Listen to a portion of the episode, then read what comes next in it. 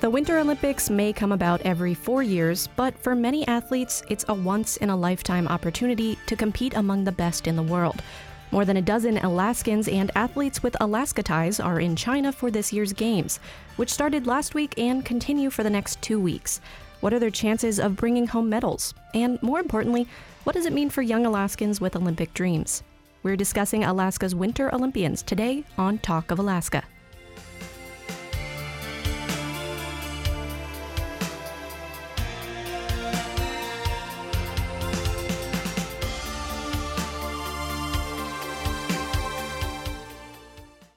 Talk of Alaska is brought to you in part by your local public radio station. The Alaska Travel Industry Association provides leadership and guidance to Alaska's tourism businesses for how to operate safely across the state. Members can access updated industry resources related to COVID 19 at alaskatia.org. This message sponsored by ATIA. With Omicron spreading fast, many Alaskans will test positive for COVID 19. If this happens to you, what should you do? Head home and isolate as best as you can away from others. Let your close contacts know they may have been exposed so they can quarantine. Get plenty of rest and stay hydrated. Call your doctor. Treatments may be available, especially if you are at high risk for severe illness. If your symptoms worsen, seek medical help. This message sponsored by the Department of Health and Social Services. The views expressed on this program are those of the participants and not necessarily those of Alaska Public Media, this station, or its underwriters. You're listening to Talk of Alaska. I'm Adelyn Baxter curling, figure skating, ice hockey, and of course, cross country skiing. These are the events homegrown Alaskans are competing in this year in China. Other athletes who train or previously lived in Alaska are also there. In addition to performing at the top of their game in the months leading up to the Games, they also had to satisfy strict COVID 19 health protocols to make it there. Joining me today to discuss Alaska's Olympic prospects and the way winter sports have shaped our state are Leland Rich, a member of the Fairbanks Curling Club since 1970 and a past president of the U.S. Curling Association. We also have Reese Hanneman, a 2018 Olympic cross country skier from Fairbanks, and former Olympic cross country skier and coach Holly Brooks. Thanks for being here, all of you. Thanks for having me. Excited to Thanks. talk. Yeah. You can also join the conversation. What events are you most excited about? Is there an event or athlete from Alaska or not that you think people should be paying attention to? You can join our conversation by calling 1 800 478 8255 statewide. That's 1 800 478 8255. The local number is 907 550 8422. Or you can email talk at alaskapublic.org. All right. Well, Holly, it was a historic night for cross country skiing. I'm embarrassed to say I slept through it, but thank God we have you here to uh, to tell us about it. Um, and this was in the women's individual sprint, so we actually have a little bit of audio that we want to play from the end of the race. So here's that Around the final turn, surging towards the gold medal in the women's sprint. Jessie Diggins, Rosie Brennan, still in the mix for a medal here in Beijing. The women's sprint final coming down to the final strides. Jessie Diggins coming up and winning the first ever sprint medal in cross country at the Olympic Games. More Olympic magic for Team USA and Jessie Diggins, who gets the bronze in Beijing tonight. Oh man, I'm really glad we had that audio. That was great to hear, and and such a throwback to uh, 2018, right? To uh, to South Korea. Um, so yeah, Holly, tell us what what do you feel after that? Oh my gosh. I mean, I I watched it live, but just hearing that again, it gave me goosebumps. I feel tears like you know, welling up and um you know, my my heart rate I think just spiked like 40 beats per minute. um, you know, it's just a really really really special time and um yeah, I can't imagine trying to maintain composure making that call in the booth. So I, I wonder what Kikkan was doing. yeah. Oh my gosh. Yeah. As uh, people who have been following the Olympics coverage know that uh, for, former Olympian Kikkan Randall is uh, commentating with, for cross country skiing for NBC. So you can catch her doing some live commentating and taped as well. Um, well, the let's see, Jessie Diggins' bronze is only the second individual medal for an American in cross country skiing at the Olympics. So she won gold in the team sprint with Kikkan at the last Olympics. So, how huge is this for the sport and for America's program? It's huge. You know, the first medal was a long time ago in the in the 70s, uh, Bill Koch, and then we just had kind of like. Uh, I don't know, uh, a drought for for such a long time. Um, and then obviously four years ago was a watershed moment for for our sport, and I think it really planted the seed in the national team skiers, but just in uh, the skiers all over the all over North America, really. Um, it planted the seed of belief that we're competitors. You know, it's not a mistake uh, and and we're really medal contenders. And you know, Jessie had a lot of pressure on her shoulders coming into these games. She you know received a lot of media attention and brought our sport to the forefront. And I'm just so happy she was able to deliver. And I can't imagine. Um, the the the release of pressure you know she mm-hmm. she must be feeling because now she's she's coming home with a medal and i feel like she can just kind of not relax but almost um and and just kind of ski to to her best in in the rest of the races coming up and you know, I can't talk about Jessie without giving a huge shout out to our teammate and fellow Alaskan APU Nordic ski member Rosie Brennan. You know, she was second in the qualifier and fourth in the final, and you know, it, it's an amazing, amazing result.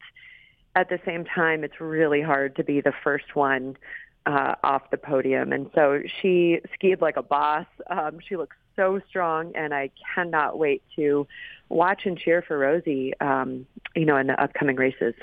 Absolutely. And yeah, do you happen to know um, what other events she's going to be uh, competing in, or is that not totally decided yet? Well, you know, Rosie uh, is is you know at the at the top of her game. And so she i think really gets any start that she wants. You know she's she's earned that. And i'm really crossing my fingers that we see a uh, rosie and Jessie team for the classics team sprint coming up uh here here in a little bit because they're they they show that they're both uh you know fierce and totally fit. And i'm just over the moon excited to to see them um, hopefully team team up for that event. Mm-hmm. Well, and just overall for all of Team USA, what kind? How does this help? You know, build confidence for the other members. Uh, you know, continuing through the next two weeks. I mean, I just I think it it shows people what's possible, and there's this quote um, that stuck out to me. There was a, a great article on Jessie in the New York Times maybe a week ago or something, and actually Scott Patterson, who uh, mm-hmm. is a name that Alaskans should know, he was quoted at the end of the article, and he was kind of referencing younger skiers in our country, and he just said they, you know, from now on, they are going to believe from the beginning, right? And um, that quote just kind of gives me goosebumps too, right? Because mm-hmm. young kids are, are getting to watch this, and belief and confidence is contagious. Absolutely, and, and we're seeing that playing out. Well, and Reese, as a 2018 Olympian, what's your reaction and just to see the U.S. team continue to succeed? To see like two two women in the final, um, I think is just you know that's the final.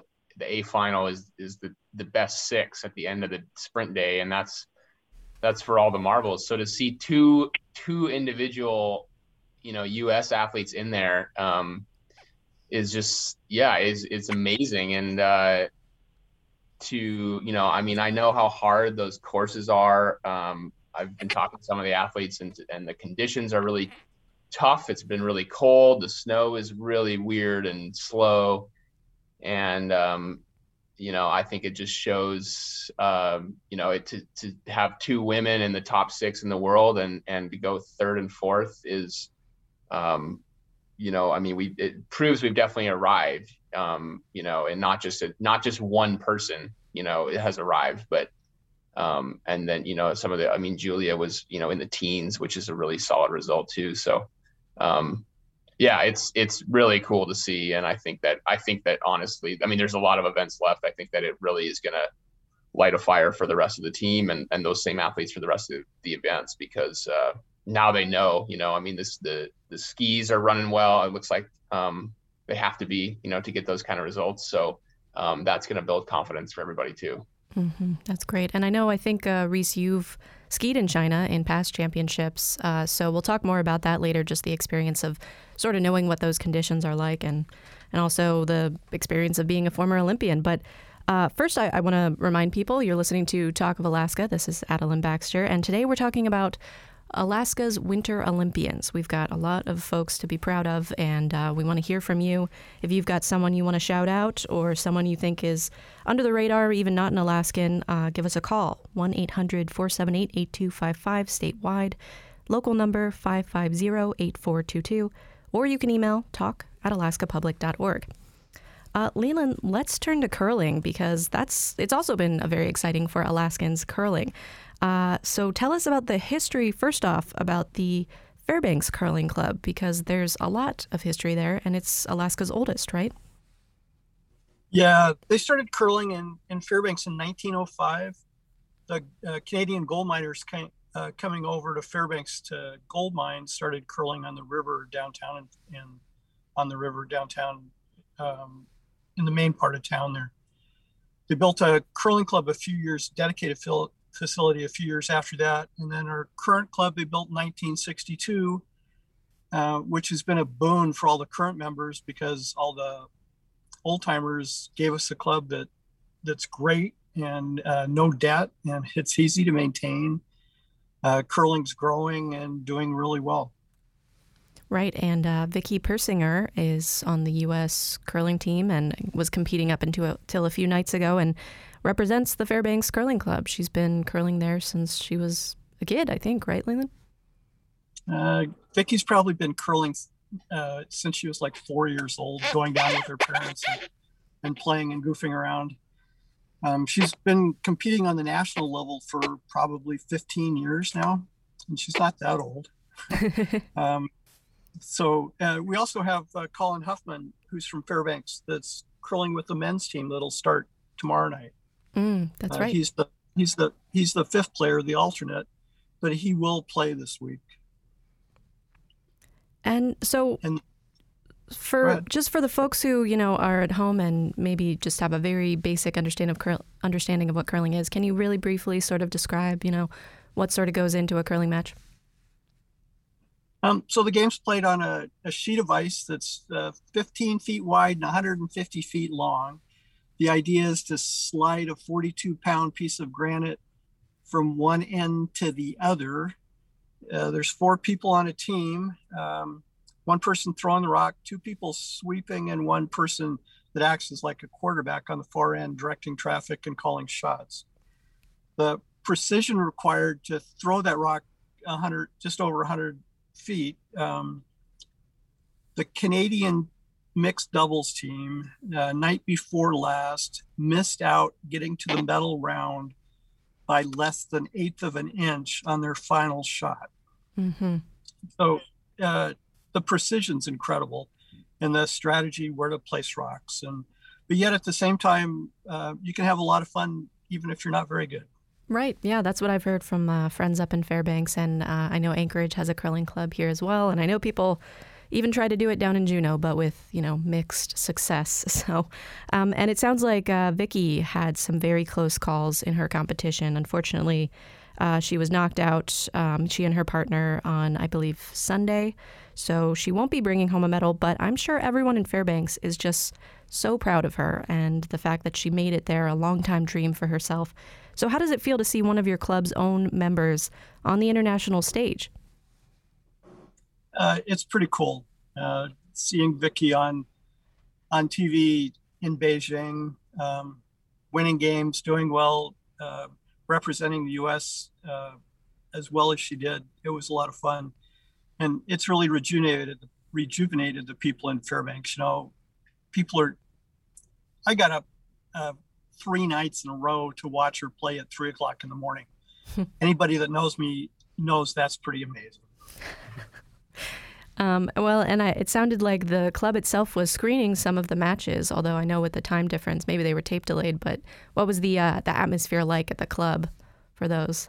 Uh, a lot of screaming and yelling and um, cheering them on, even though they couldn't hear us. Mm-hmm, yeah, and uh, you know, I should mention, I you told me that uh, former Olympic curler And U.S. Curling, U.S. Curling Association staff member Jessica Schultz from Anchorage is also there um, uh, representing the Curling Association. So, sort of in a, in a staff uh, capacity.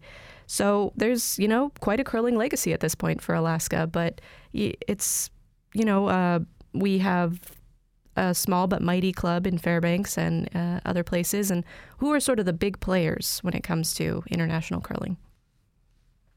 Uh, so the United just didn't explain a little bit. The United States has 35,000 curlers nationally. Wow. We have second number of curlers in the in the world. Canada has just over a million curlers. So obviously Canada's the big dogs in the curling world. Um, but Sweden, um, Sweden, it, oddly enough, Italy's not that strong, but they did so well in mixed doubles. Uh, Norway, uh, Germany, um, Japan, and, and China actually do well at times too. So it's the competition's getting a lot better, and there are now 56 countries in the world that curl, including two in Africa. Wow. So, yeah, no kidding. Uh, most of the uh, most of the Africans uh, live in Canada and curl there, but sure, uh, it, it's still since curling became part of the Olympics has uh, grown considerably and is still growing. Yeah, a lot of growth in that sport, and it's cool because it sounds like it's something that you know can be obviously you can take it to the highest level, but also it's great for families, things that people of all ages can play together, and uh, and mixed teams, right? Like Vicky and her partner, they're the the teams are their games are not necessarily split up by sex. Uh, it's normal teams in our club are mixed teams. Um, it it can be four of one sex or it can be one and three or two and two. It's just all over the place. Um, and the the family aspect is really cool that you can you can play with your grandkids in the same game. My father-in-law played until he was 92 years old and we have people playing in we have kids playing in leagues that are 10 and 12 years old well i hear that the anchorage curling club has a spring learn clinic or something that a friend told me i have to check out. So i'm definitely going to be looking into that because this year got me into curling. Hopefully we'll see. Um, well i want to talk about uh, the preparations that go into uh, you know athletes getting to the olympics. But first i want to read an email from Richard, he points out that Alena Mills, playing for the Czech women's hockey team, has ties to Alaska. She, he says her husband is from Hoonah and she spent time with him and his family in Hoonah down in Southeast. So that's cool. Rooting for Alena Mills. Um, so, Holly, you competed in the 2010 Olympics in Vancouver and in 2014 in Russia. What can you tell us about the preparations that go into qualifying for and competing in the games. I'm sure you could fill up the whole hour, but you know, what is sort of mm-hmm. your biggest takeaway there? Well, I mean, you know, the Olympics are the time when everyone kind of turns their attention to cross country skiing that isn't like a normal fan. Mm. Um, but I think what people probably realize about every Olympic athlete is that it's 10 years in the making, right? Or it's a, it's usually kind of like a, a lifetime of, of work to get there. Cross country skiers specifically uh, train year round, uh, 50 of traditionally 50 of 52 weeks a year. Um, you know, some upwards of a thousand hours uh, a year, and you know, it's it's a lot of work. It's it's a lot of sacrifice. Um, you know, cross country skiing is a beautiful sport, and that it is you know your entire body, and it's a mixture of strength and endurance and speed.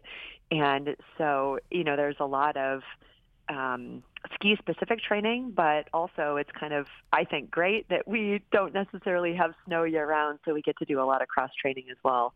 And here in Alaska, we generally see Nordic skiers doing really well in mountain races or bike races or you know whatever they decide to jump into because the level of fitness required um, is is so high.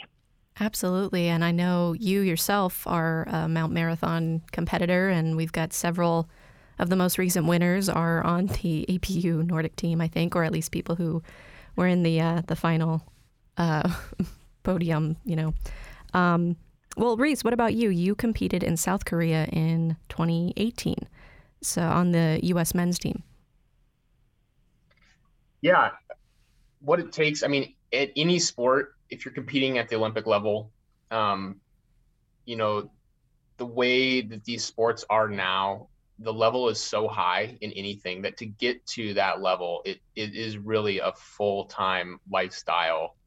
Um, you know, you can call it professional um, as you try to raise money to support yourself. Um, but it is, you know, there's no more just kind of like being talented and showing up and and kind of trying to dial it in a couple months out or you know six months out from the Olympics. I mean, you know, cross country skiing in particular, it takes you know, I mean, I I probably trained seriously for 15 years before I made that team, um, and I missed the team by one spot in 2014, and um, that would that that was a point in my career where I had to decide, you know, was it did I want to continue? Was it worth the sacrifice and the the crazy amount of hard work and the the lack of social life and all these other things that you give up to to to pursue that dream?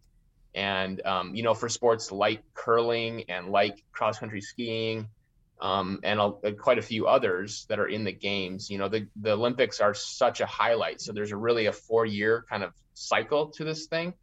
So, you know, it, it, it can really the, the, Olympics can can drive you and they can sustain you for those four years, but it's also really tough um, because you're so focused on kind of this one event and all that it takes. And so there's there's goods and and bads to that system, but that's kind of how how it is right now in the U.S. with a lot of the sports that are not like major sports, you know, mm-hmm. like uh, you know hockey per se or something like that. So sure. Well, and have you, um, you know, some of the people competing this year are your former teammates? Have you been in touch with some of the skiers competing and heard what they're saying about this year's competition? And I have, yeah, I've been chatting with a few of them, and uh, you know, having been there myself four years ago, I mean, in Korea, you know, I know kind of what the what the Olympic um, the event itself as a whole is like. You know, it's a crazy, crazy production. I mean, the amount of transportation and media and security, and now obviously, um, you know, PPE and all that stuff uh, is is insane. It's hard to fathom unless you're there in person. So, um, yeah, I've been I've been kind of messaging with some of those those guys and girls, and uh, you know how how how long is the bus ride from the village to the to the venue? Because i remember i mean in korea it, it, took an hour and the buses felt like a million degrees. You get there you're so hot and you're exhausted before you even got on the track you know? So it's like there's all these things that go into being at the olympics trying to compete trying to do your best. And it's it's uh there's a lot of wrenches that get thrown in the spokes there. So um yeah the, it sounds like it's pretty it's sounds like it's pretty dialed. I know that the weather um, was was pretty intense the first week there for the skiers outside. Uh, really cold. I've competed in China myself. I know that that air is really really dry. Um, obviously, we know it's probably pretty polluted as well, but um, hopefully they've toned that down for the for these couple weeks here. But uh, yeah, the air is really dry. The snow is really dry and really slow. Um, we saw those reports from the first week here in Beijing of uh, you know driving winds and drifting snow in the tracks, and so it's not it's not the pleasant, sunny and 28 degree skiing that we all dream about. Mm-hmm. Yep, mm-hmm. never is. But well, and you you sort of started to mention this, but um, obviously the pandemic has added a whole new layer of difficulty to this year's games. Um, Anchorage resident Keegan Messing, who skates for Canada, almost didn't make it because of a positive test result he got before the game started. So he's since tested negative several times and finally arrived in Beijing in time for his first competition. And I, I believe last night he placed ninth in the men's short program. So that means he can move on to the free program. Um, but Holly, what are you hearing about the ways that COVID is uh, impacting competition for athletes this year, just you know in the lead up and now that they're all there?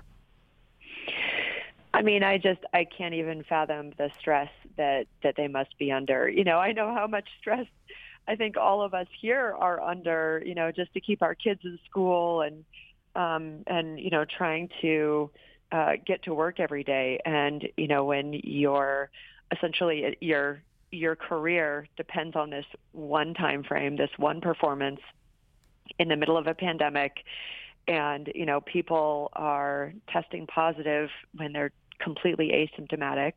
Um, or, you know, I heard of one Swedish skier who had six negative PCRs and then got to China and tested positive. Um, just the the stress and the anticipatory anxiety that that brings, um, you know, is just I think insanely taxing and incredibly stressful.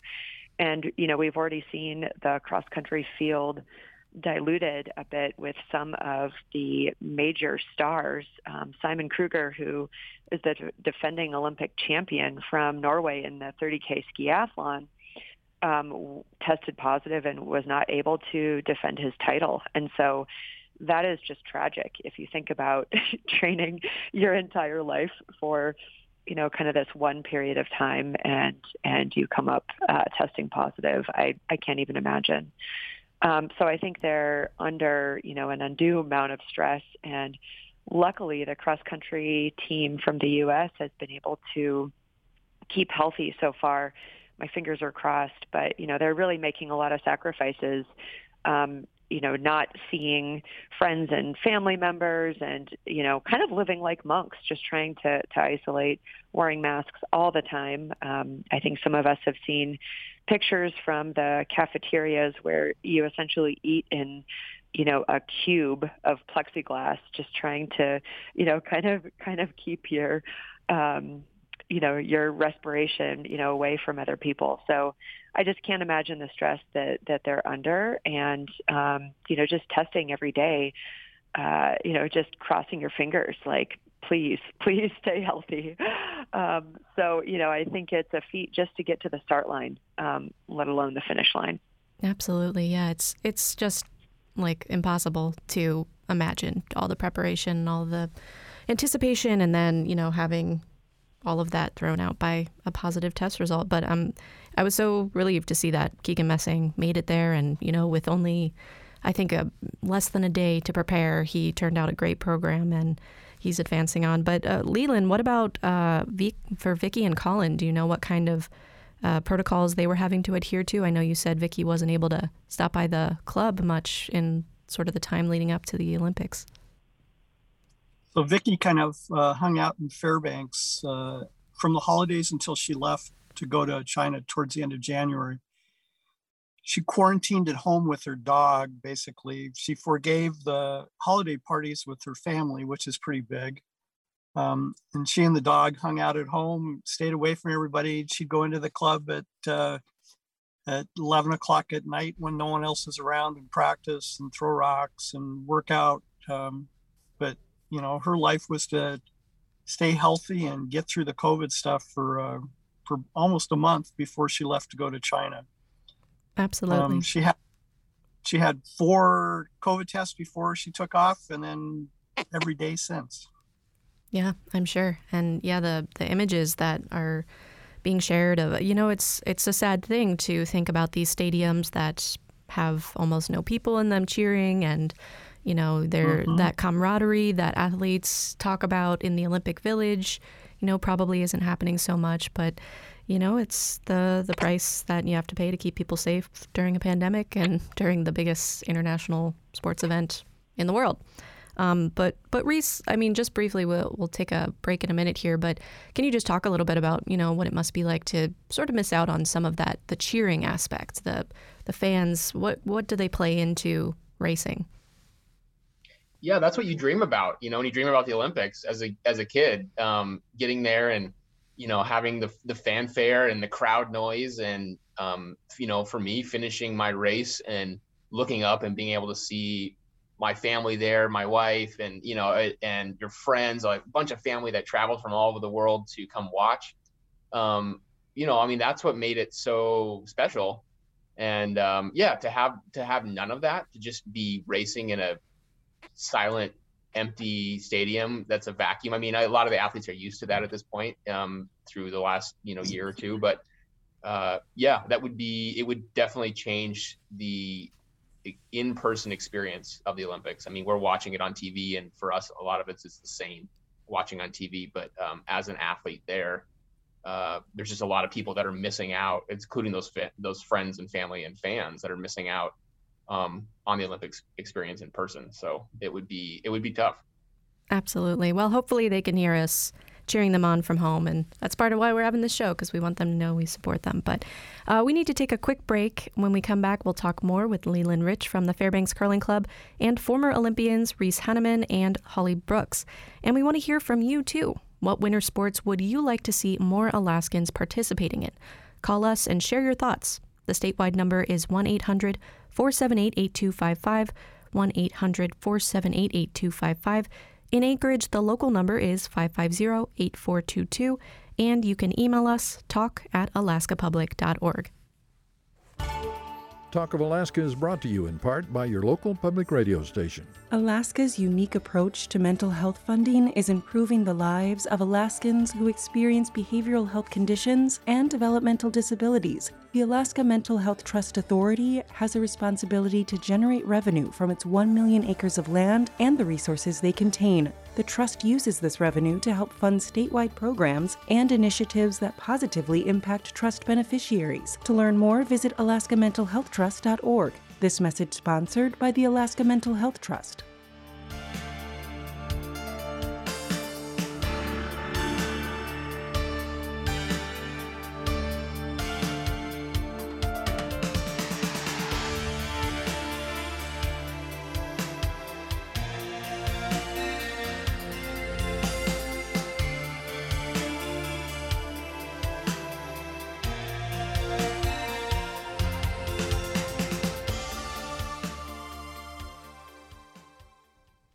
Welcome back to Talk of Alaska. I'm Adelyn Baxter, and today we're talking about Alaska's Winter Olympians.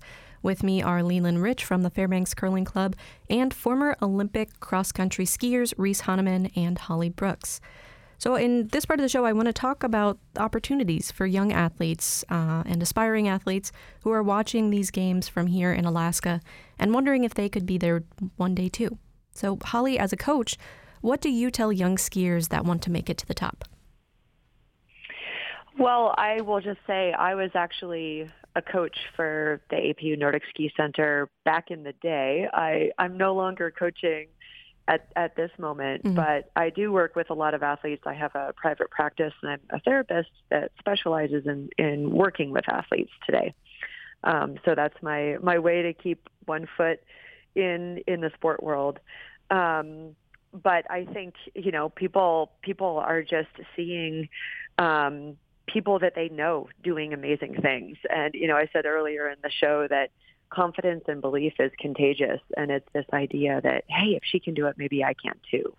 Right. And so Anchorage is um, really lucky to have had um, the exposure to and, and to be the home base for, for Kikkan Randall. You know, she really, really paved the way um, for you know what we saw last night and you know the momentum that that we see in cross country skiing in in the US and so you know I think it's just really cool. You know she recently moved back to Anchorage and you know is leading the local Nordic ski club here. And you know now she's the the commentator um, for for the races. And so you know I think that people really get this huge sense of belief when they can kind of reach out and touch something or someone, right? They see Kikkan Randall on the same ski trails that that they ski on, and all of a sudden it just demystifies the experience.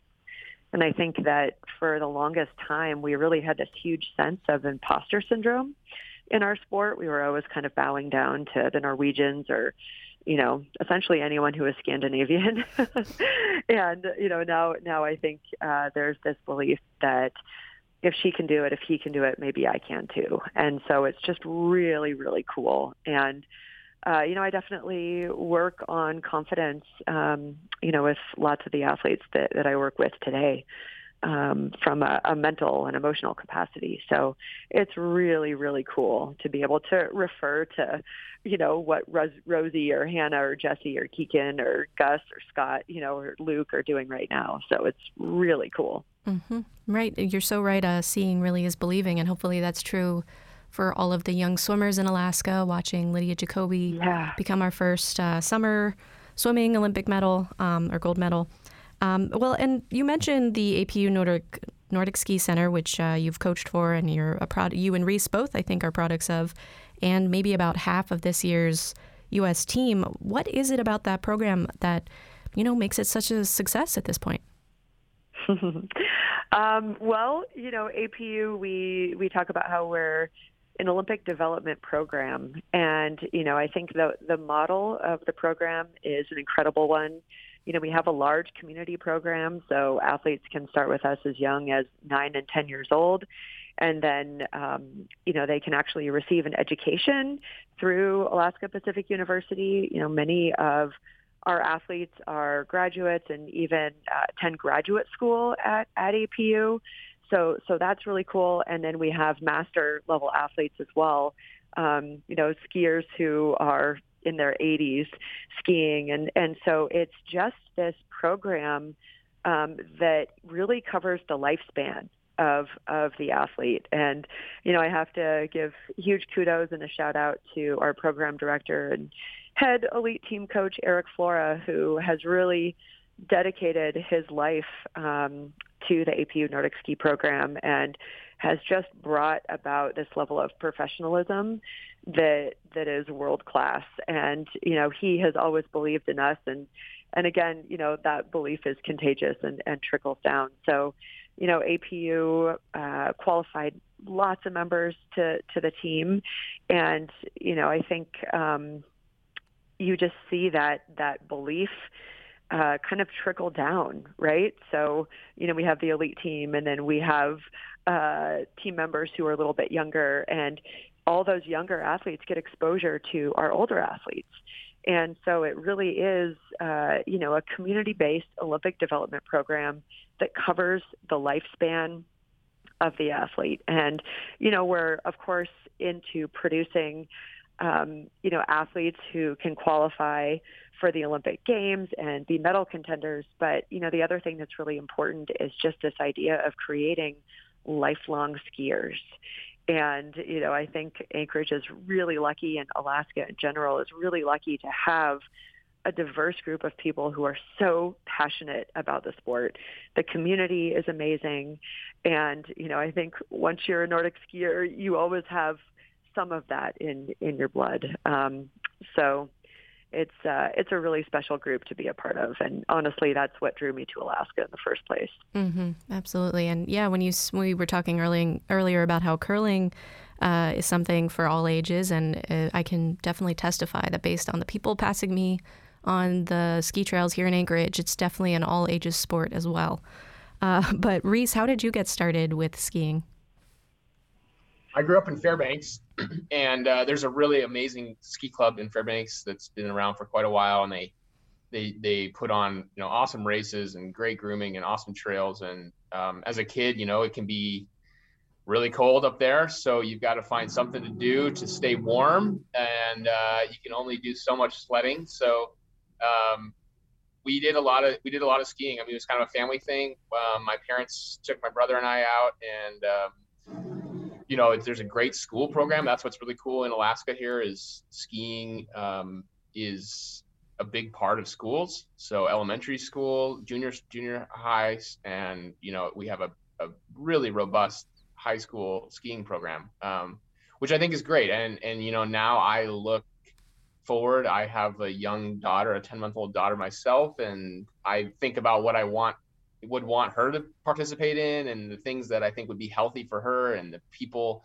that you know she would get to meet and the things that she would get to learn from sport. And um, you know I, I can see why cross country skiing is pretty popular. Um, obviously here you know in Alaska we have great trails and we have a lot of winter and um, so I think it's uh, you know we get to these kids now get to see the the competitive side. Obviously we get to see people from our communities competing at the top of the sport at the olympics. Um, and there's also that social element because i think that's really important for kids.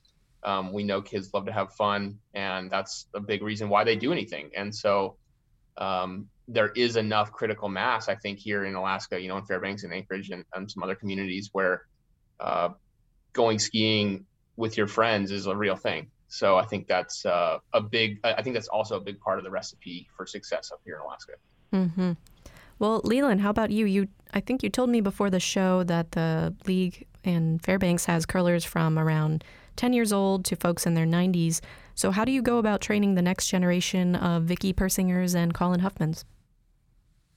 Um, so we have a pretty strong junior program. They uh, the kids play in leagues and also with themselves on the weekends. Uh, we have we have a group of really strong coaches in Fairbanks that have uh, coached teams at junior level for a long time.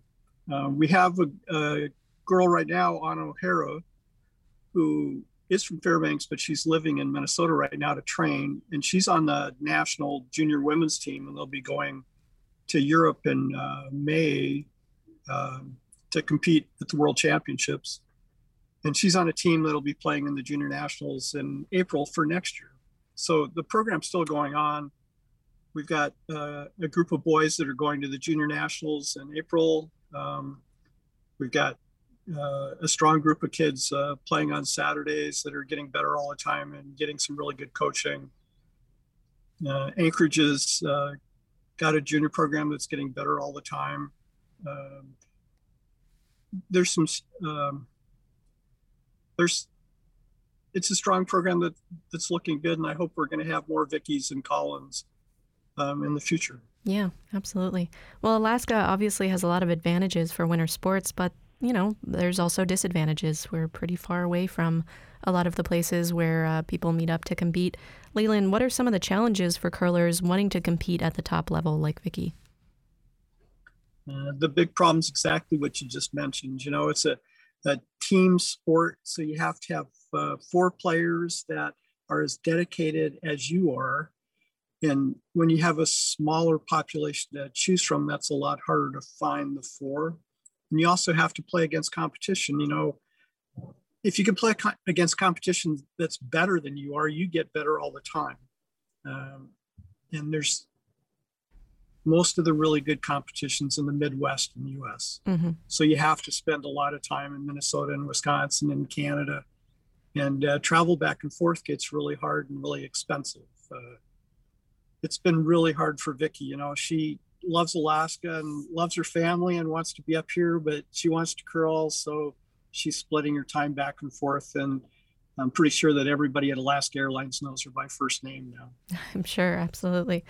Well, Holly, what about skiers? I think there are two Australians competing this year um, that train here in Anchorage. So, is Anchorage really the best place for Nordic skiing? it's it's a great place. You know, Reese already mentioned that we have a lot of winter, right? So, um, you know, we consistently have good training conditions, and you know, our World Cup athletes usually get some great early on snow time in October at Hatcher's Pass, and then if you are full time on a World Cup, you leave in November and you generally don't come back to North America until March. And so, you know, you're um, 10 hours away in terms of time zones or, you know, um, and, and you're spending Thanksgiving and Christmas uh, in a hotel room. So, so it's a, it's a long season. But yeah, I mean, uh, Jessie Yeaton um, really, really has been uh, an incredible member of, of the APU Nordic ski team, and it's really cool watching her get to represent Australia. Um, and you know she she's really added a lot to the the depth of our team and you know it's it's fun to see her compete on the world stage as well she's actually finishing her doctorate in physical therapy therapy right now um I believe, but but she had a great skiathlon mm-hmm. uh, a couple days ago. So um, so that was cool. But yeah, I just wanted to to mention that Nordic skiers are gone for four or five months uh, out of the year, and you know they're literally living out of a duffel bag, and so um, it's far away from from Anchorage, but they actually don't really get to come home hmm. during mm. during that time. So um, you know, I was actually just over in, in Europe leading a cross country ski trip for Nordic enthusiasts. And I got home last night at about midnight and it took me 30 odd hours and three flights to get home. And so, uh, I'm I'm pretty jet lagged right now, but that's also one of the reasons why our athletes don't come home because it's really far away. Yeah, absolutely. And just one more reason why I'm so impressed with Keegan Messing right now. Uh, but, well, we are going to take a, a, quick break. We'll come back and we'll talk more about the Olympics and also life after the Olympics. And uh, with my guests, Leland Rich, uh, Reese Hanneman, and Holly Brooks. And again, we want to hear from you. Do you have a favorite memory from a past Olympics? And whether it's Alaska related or not, call us and share. The statewide number is 1 800 478 8255. In Anchorage, the local number is 550 8422, and you can email us talk at alaskapublic.org. Talk of Alaska is brought to you in part by your local public radio station. With Omicron spreading fast, many Alaskans will test positive for COVID 19. If this happens to you, what should you do? Head home and isolate as best as you can away from others. Let your close contacts know they may have been exposed so they can quarantine. Get plenty of rest and stay hydrated. Call your doctor. Treatments may be available, especially if you are at high risk for severe illness. If your symptoms worsen, seek medical help. This message sponsored by the Department of Health and Social Services. People who smoke or have smoking related conditions like lung and heart disease are more likely to get seriously ill from COVID 19. Not using any tobacco or e cigarette products is one of the best ways to keep your immune system strong, ready to fight all kinds of viruses. If you decide to quit, help is available. Call Alaska's Tobacco Quit line at 1 800 QUIT NOW or text READY to 200 400 to get the support you need to quit for good. This message sponsored by Alaska's Tobacco Quit line. Welcome back to Talk of Alaska. I'm Adelyn Baxter, and we are talking about Alaska's Winter Olympians uh, today on the show with uh, Leland Rich from the Fairbanks Curling Club and former Olympic cross country skiers Reese Hanneman, and Holly Brooks. So, uh, real quick, I want to talk about life after the Olympics. Holly, as a retired Olympian who's still involved with the sport, what advice do you give to athletes who are considering their next steps?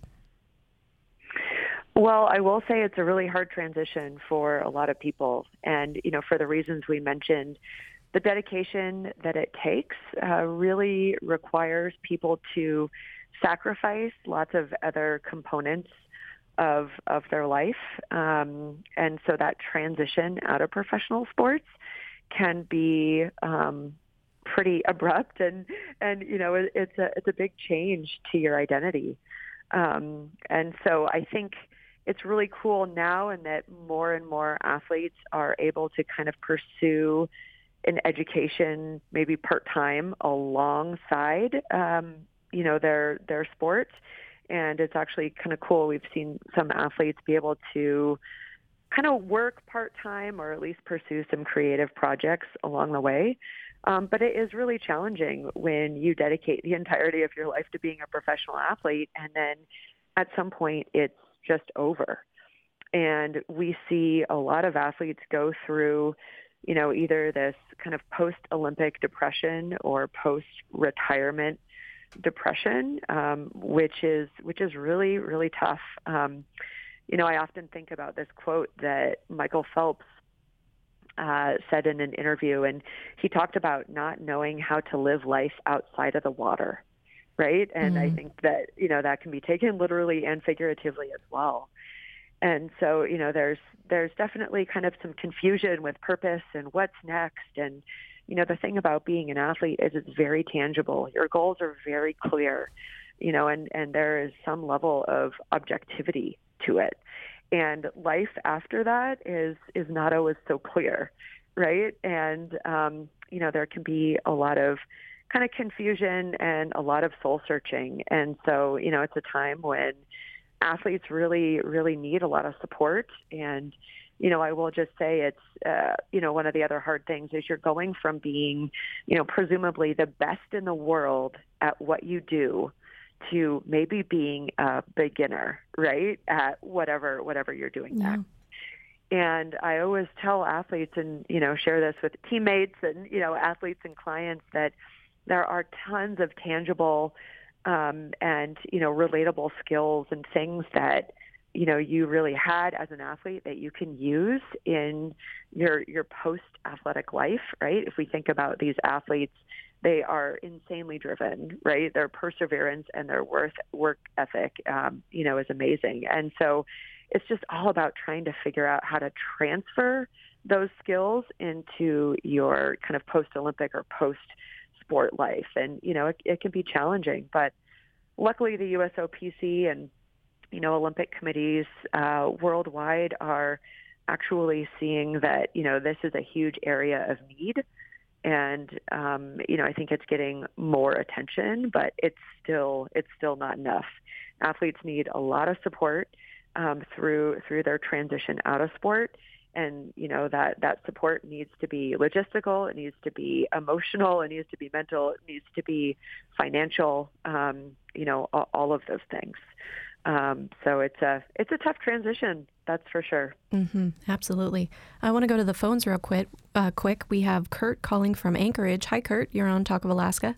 Okay, yeah, I'm here. I'm listening, and uh, yeah, I, I wanted to say, uh, listening to a lot of the athletes that are being interviewed and that have participated, that one of um, uh, your employees, actually, Adam Ferrier, uh, had uh, participated in the Olympics. If I remember right, it was in Norway and uh, cross country skiing, and he's been very active in the sport ever since.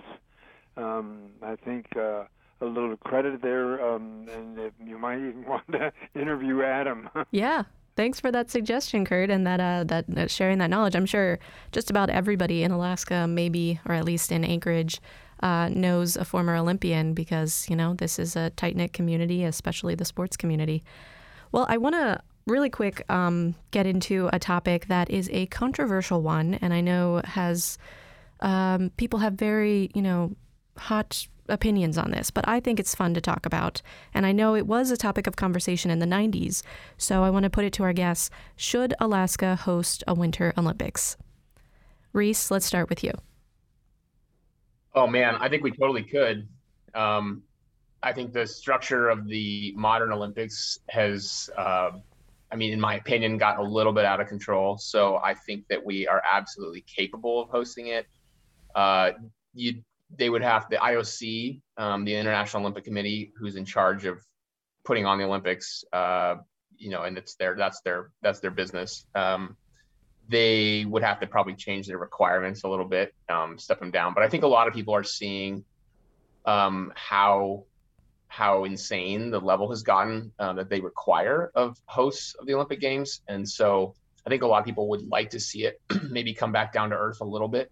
Mm-hmm. And I think if that were the case, then I think you know Anchorage is an incredible spot to we could host all of those sports um, no problem. You know, I mean, are we gonna are we gonna build a bullet train from Anchorage to Fairbanks for so that Leland can host the curling up there? I don't know. That's uh, that's something that China would do, but um, yeah, I think that you know, I mean, there was obviously a big a big effort, um, you know, a couple decades ago, and uh, I don't know if we'll ever come back to to a reasonable level of Olympic infrastructure.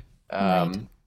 Because I don't know if we're up for spending the amount of money that China is spending, but um, I would hope so. I would hope we could someday. Yeah, you hear about the you know the huge financial burden, and in China, I think they were trucking in snow from all these other places, and it's it's a lot, but it's just fun to think about. Uh, Leland, what do you think about that?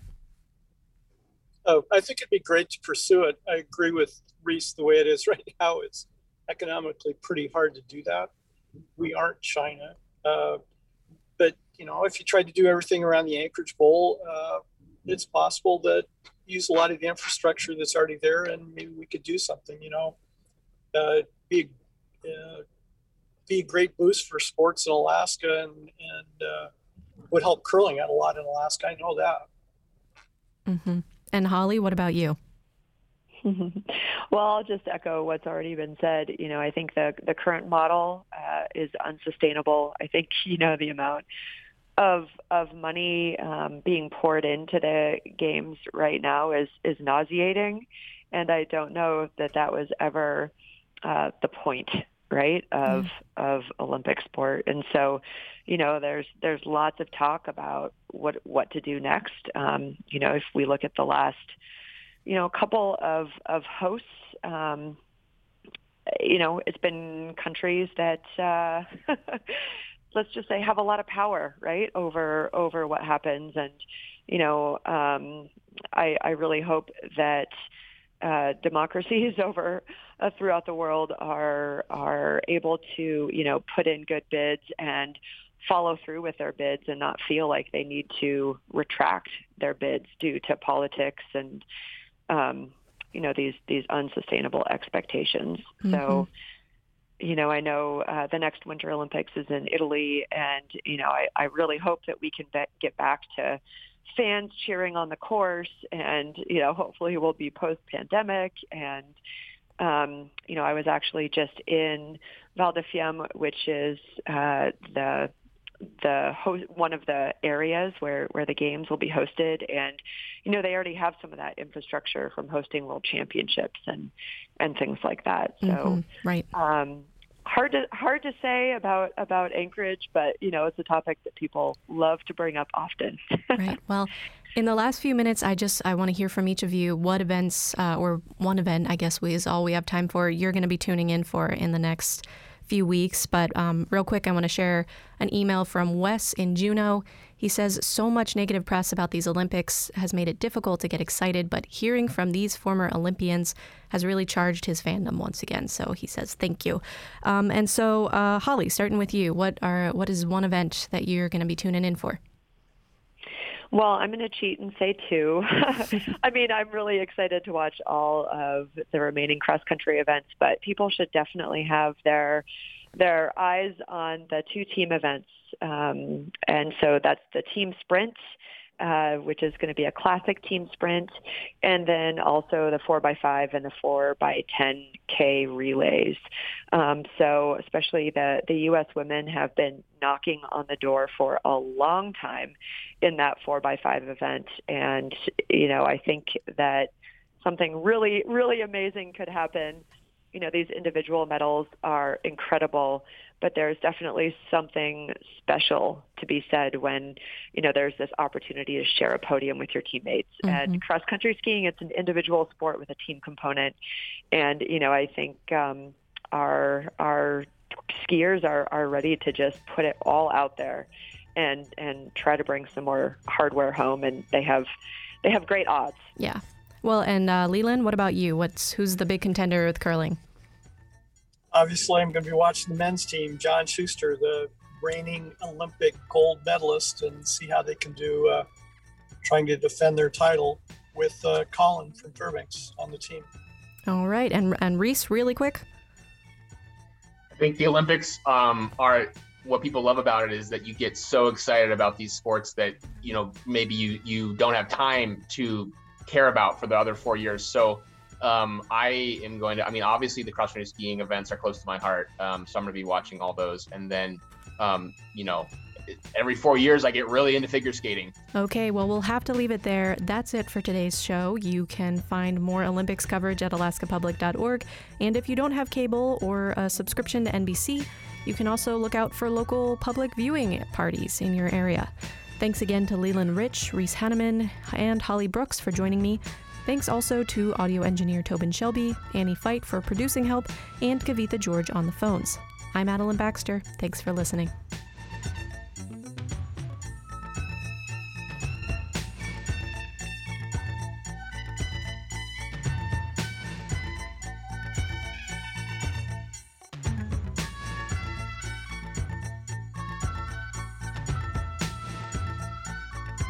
Talk of Alaska is a production of Alaska Public Media, which is solely responsible for its content. Views expressed are those of the participants and not necessarily those of Alaska Public Media, this station, or its underwriters. Today's program is available online at alaskapublic.org. This is Alaska Public Media.